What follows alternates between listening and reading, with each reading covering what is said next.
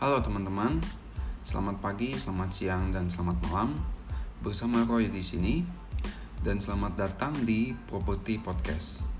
Di Property Podcast, kita akan membahas seputar properti yang ada di Indonesia dan tips and trik ketika kalian ingin membeli sebuah properti. Kalian juga bisa mendengarkan kelebihan dan kekurangan mulai dari apartemen, rumah, kafling, ruko, dan sebagainya yang mungkin bisa membantu kalian untuk memilihnya dengan tepat dan sesuai kebutuhan kalian. Buat kalian yang sedang berencana untuk membeli sebuah properti, biasanya kalian membutuhkan perencanaan yang matang dalam masalah keuangan. Jangan sampai ketika kalian membeli sebuah properti malah menjadi sebuah penyesalan. Nah, di episode perdana kali ini kita akan membahas kelebihan dan kekurangan sebuah apartemen. Yang di mana teman-teman tahu di Indonesia apartemen sudah menjadi sebuah tren atau sebuah pilihan ketika kita berencana untuk membeli sebuah properti. Nah, langsung aja Pertama-tama kita akan membahas kelebihan dari apartemen. Yang pertama itu lebih praktis. Ukuran apartemen yang lebih kecil memudahkan kita saat mengapikan ruangannya. Dan teman-teman juga nggak perlu buang banyak energi dan waktu. Beberapa perawatan seperti saluran pembuangan atau sirkulasi udara itu juga teman-teman nggak perlu ngelakuin sendiri karena pihak pengelola akan menang, menangani itu ya. Nah, ini juga salah satu alasan kenapa kak kaum milenial zaman sekarang itu lebih memilih apartemen daripada rumah. Apalagi bagi kalian yang banyak membuang waktu untuk pekerjaan jadi sangat nyebelin banget kan kalau kalian tuh harus membuang waktu yang padahal waktu tersebut bisa menja bisa menjadi uh, waktu buat teman-teman nyelesain pekerjaan teman-teman yang mungkin lagi belum lagi macet di jalan ya kan ya itu sayang banget kalau teman-teman harus buang waktu buat ngeberesin uh, lingkungan apartemen teman-teman nah yang kedua dapat memilih lokasi yang strategis sesuai kebutuhan. Ini juga menjadi sebuah alasan ketika teman-teman ingin membuat, membeli sebuah properti. Kadang kita kan nemuin properti itu harga murah banget dan terjangkau. Contoh rumah deh. Kita suka ngeliat di Instagram. Nah, itu banyak banget iklan-iklan properti yang kita tuh suka banget konsepnya kita suka banget desainnya tapi lokasinya jauh banget sulit banget kita jangkau jauh banget dari tempat kerja aduh itu udah pasti ngerepotin. Kita pasti repot banget kalau misalkan kita paksain beli rumah dengan lokasi yang jauh. Apalagi budget pas-pasan. Ya itu mau nggak mau ya teman-teman pasti dapat rumah yang jauh banget lokasinya dari pusat kota. Nah, karena sebagian besar apartemen berada di lokasi yang strategis dan dekat dengan perkantoran atau pusat kota, dengan tinggal di apartemen, teman-teman bisa terhindar dari lalu lintas yang padat, kemacetan, sehingga menghemat waktu perjalanan. Nah, itu yang kedua. Dan yang ketiga, itu apartemen biasanya memberikan fasilitas yang lebih lengkap ya nggak sih perumahan reguler atau rumah biasanya nggak punya fasilitas olahraga lain halnya dengan apartemen fasilitas seperti kolam renang lapangan tenis terus gym center atau mungkin track jogging. Itu adalah fasilitas yang sudah umum yang kita bisa temui di lingkungan apartemen. Dan biasanya di lingkungan apartemen juga tersedia tempat usaha yang memudahkan kalian untuk membeli kebutuhan sehari-hari seperti makanan atau minuman. atau mungkin kalian malas keluar komplek apartemen biasanya di bawah apartemen itu tersedia seperti kafe, restoran. Nah, yang mungkin kalian uh, teman-teman kalian atau saudara kalian pengen mampir hanya sekedar ingin menyapa, ya kalian bisa mampir ke kafe atau ke restoran yang uh, yang kalian tuh tinggal turun dari apartemen aja.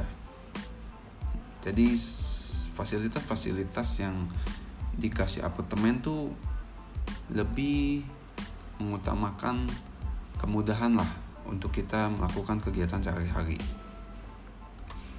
Nah, yang keempat itu pemandangan yang indah. Faktor ini pun bisa menjadi salah satu alasan ketika kita ingin membeli sebuah apartemen. Karena jika teman-teman tinggal di rumah bertingkat tiga sekalipun, belum tentu bisa menjangkau pemandangan yang indah ada beberapa apartemen di Indonesia ya yang biasanya tuh memberikan pemandangan laut ataupun gunung yang bisa memberi, merelaksasikan pikiran kita ketika bersantai di balkon. Bahkan jika kalian suka pemandangan kota dengan kilau lampu di malam hari atau mungkin teman-teman suka lihat kemacetan, ya apartemen lah andalannya. Apalagi pagi-pagi. Kan enak banget tuh kita nongkrong di balkon sambil minum kopi atau teh sambil makan pisang goreng. Wah enak banget kan teman-teman? Nah yang kelima itu nah ini adalah faktor yang sangat-sangat utama yang perlu kita pikirin dengan matang ketika ingin membeli sebuah properti pastinya yaitu harga relatif lebih rendah kalau kalian uh, apa kalau kalian membaca di pasaran properti kita itu harga apartemen relatif lebih rendah dibandingkan dengan perumahan. Kenapa? Karena ketika teman-teman membeli apartemen, maka teman-teman itu hanya membeli bangunannya aja. Sementara jika kalian membeli rumah, itu pasti kalian harus membeli bangunan beserta lahan atau tanahnya. Membeli bangunan tanpa lahan tentu lebih murah kalau kita bandingin dengan teman-teman membeli bangunan beserta lahannya. Nah, apalagi apartemen menawarkan fasilitas-fasilitas yang begitu lengkap yang tadi Roy sebutin dan memudahkan kita juga dalam kegiatan sehari-hari. Dengan harga yang terjangkau, kalian pasti akan lebih cepat untuk mem memutuskan pembelian apartemen daripada rumah. Betul nggak? Nah, itu adalah 5 kelebihan apartemen yang mungkin bisa menjadi pertimbangan teman-teman. Kalau misalkan teman-teman udah ada sasaran nih mau beli apartemen di mana, terus masih ragu, ya itulah 5 kelebihan yang mungkin bisa menjadi uh, pertimbangan teman-teman untuk menghilangkan rasa ragu kalian. Mungkin masih ada eh, pertimbangan-pertimbangan lain yang mungkin teman-teman pikirkan. Ya semoga lima kelebihan tersebut bisa membantu teman-teman untuk mengambil keputusan ya. Nah sekarang kita lanjut ke topik selanjutnya yaitu kekurangan ketika kalian tinggal di apartemen. Pertama-tama itu poin pertama itu terbatasnya ruang. Jadi ketika kalian tinggal di sebuah apartemen, ya kalian itu harus berdamai dengan keadaan dan harus cepat-cepat beradaptasi untuk menerima bahwa sekecil itulah yang teman-teman miliki. Kecuali kalau teman-teman punya budget gede, teman-teman beli apartemen yang luasannya tuh cukup besar. Hampir mungkin bisa hampir 100 meter udah kayak rumah kan. Nah kecuali kalau tapi kalau teman-teman belinya apartemen yang 15 meter mungkin 20 meter mungkin nah itu teman-teman harus cepat-cepat beradaptasi. Ya damai aja. Sama ruangan tersebut karena teman-teman ya punyanya segitu aja. Dan tidak ada kesempatan untuk untuk berimajinasi ketika teman-teman ingin merubah desain ruang. Dan kemungkinan memperluas bangunan pun juga hampir tidak mungkin. Nah, jadi kalau kalian sudah mengambil keputusan untuk tinggal di apartemen, sejak awal pertimbangkanlah berbagai keterbatasan tersebut. Tindakan seperti membuat kamar mandi lebih luas atau menutup balkon serta mencoba mengubahnya menjadi dapur semuanya menjadi mustahil. Tetapi bisa jadi kreativitas dan pengetahuan kalian tentang perabotan rumah tangga akan cukup untuk membuat apartemen Anda lebih nyaman. Berbag begitu banyak cara cerdas untuk menikmati hidup di apartemen sehingga tidak perlu disesali ketika kalian sudah mengambil keputusan tinggal di apartemen. Nah, dan faktor yang kedua Kekurangan apartemen yaitu tetangga yang bermasalah. Ada juga aspek lain yang perlu diingat.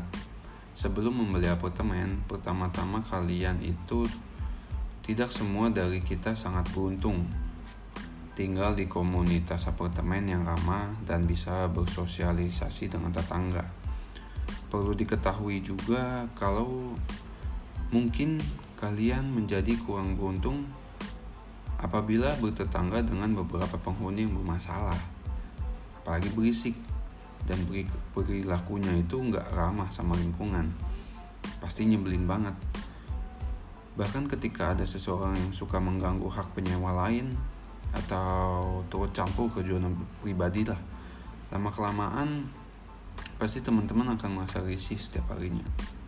Oleh karena itu, sebelum bertanya pada diri sendiri tentang bisakah saya membeli apartemen ini, lebih baik teman-teman mencari jawaban atas pertanyaan apakah saya bisa menerima kondisi jika memiliki tetangga-tetangga seperti itu. Karena kan kita nggak tahu, nggak tahu ya nanti kita tuh tetangga sama siapa. Ya amit-amit, ya siapa tahu dia pemakai narkoba atau ya suka mabok-mabokan. Kita nggak pernah tahu. Ya itu akan sangat mengganggu ketika kita bertempat tinggal di apartemen. Apalagi kan kita nggak bisa pindah unit kecuali teman-teman punya budget besar. Habis itu teman-teman ambil beberapa unit bisa pindah-pindah kan. Ya kalau misalkan cuma punya satu punya tetangganya kayak gitu aduh itu pasti nyebelin banget kan Nah, setelah itu kita punya kekurangan yang ketiga, yaitu masalah parkir. Kalau teman-teman selalu menggunakan kendaraan pribadi untuk segala aktivitas, ada aspek lain yang perlu dipertimbangkan sebelum memutuskan membeli sebuah apartemen. Walaupun sebagian besar apartemen itu sudah menetapkan tempat parkir bagi para penghuninya, tapi banyak juga ruang yang gratis dan tidak memberikan jaminan bahwa tempat parkir yang teman-teman gunakan saat ini akan selalu kosong. Kadang-kadang tetangga yang nyebelin itu juga suka menyerobot tempat teman-teman karena dia mungkin merasa lebih dekat ke pintu utama atau tamu atau saudara mereka yang sering memblokir hampir setiap tempat gratis di, di depan gedung yang pada akhirnya teman-teman terpaksa berkeliling gedung hanya untuk mencari tempat parkir kosong untuk kalian. Apalagi apalagi nih ya mungkin kalian habis pulang kerja terus kebelet buang air besar atau buang air kecil habis itu tempat parkir penuh. Ya udah siap-siap aja tuh. Nahan kencing nahan buang air besar sambil muter-muter apartemen untuk cari tempat parkir. Kan kalian juga nggak mungkin parkir sembarangan. Parkir sembarangan itu hanya untuk orang-orang yang tidak bertanggung jawab. Betul? Setelah itu kita ke kekurangan yang keempat. Biaya perawatan lumayan lebih tinggi. Jadi uh, jika kalian tinggal di apartemen itu biasanya kalian akan membayar maintenance per bulan. Ada yang bayarnya itu yang yang langsung tiga bulan langsung atau mungkin per bulan. Nah ini adalah salah satu faktor yang mungkin akan memberatkan kalian ke depannya. Kalian harus membawa, membayar setiap bulan maintenance yang sudah diatur oleh manajemen buildingnya. Berbeda kalau teman-teman itu tinggal di rumah tapak. Teman-teman tidak perlu bayar parkir karena sudah punya garasi sendiri. Teman-teman juga nggak perlu bayar biaya air karena ya mungkin di rumah teman-teman itu bisa membuat pompa air sendiri atau juga bisa berlangganan PDAM yang jauh lebih murah. Belum lagi kalau misalkan token. Nah, ada ada pun apartemen yang harga tokennya itu di-up dulu sama manajemen building untuk yang membayar operasional-operasional di kantor manajemen building apartemen tersebut. Jadi ini adalah salah satu faktor yang harus teman-teman pikirkan dahulu apakah gaji teman-teman itu harus dipotong untuk membayar maintenance per bulannya karena kalau di rumah tapak pun maintenance-nya nggak akan setinggi apartemen. Biasanya itu ya bisa mungkin 10 kali lipatnya dari rumah. Dan yang terakhir ini salah satu faktor yang mungkin bisa menjadi bisa dipikirin bisa enggak itu ya yaitu resiko gempa dan kebakaran. Jadi ini sangat-sangat bahaya kalau misalkan kita tinggal di apartemen habis itu ada gempa atau mungkin kebakaran. Nah hal ini menjadi resiko yang paling menakutkan ketika teman-teman itu akhirnya memutuskan tinggal di apartemen. Tetapi biasanya sih ya, dari pihak developer itu menyediakan asuransi jika hal itu terjadi. Nah, itu adalah beberapa kelebihan dan kekurangan ketika teman-teman itu sudah memutuskan untuk membeli dan tinggal di apartemen. Mungkin kekurangan dan kelebihan itu bisa menjadi pertimbangan teman-teman sebelum memutuskan untuk membeli. Jangan sampai ketika teman-teman sudah memutuskan membeli, teman-teman nggak bisa menerima kekurangan tersebut karena itu sudah menjadi tanggung jawab teman-teman tetapi ketika teman-teman sudah punya sasaran unit yang ingin diambil terus masih ragu ya teman-teman bisa mengambil kelebihan-kelebihan yang tadi sudah disebutkan. Jangan sampai teman-teman masih ragu terus nggak ambil keputusan dengan cepat eh uangnya udah habis duluan. Nah itulah penyakit anak-anak zaman milenial sekarang. Oke. Sampai di sini dulu podcast episode pertama. Semoga teman-teman bisa semoga bisa menginspirasi teman-teman dan teman-teman juga bisa mendengarkan podcast properti yang karena kita nggak bisa mengambil keputusan, contohnya uangnya habis kan percuma kita kumpulin capek-capek dari gaji atau penghasilan teman-teman.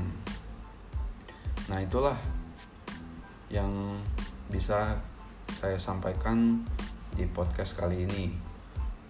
Bye bye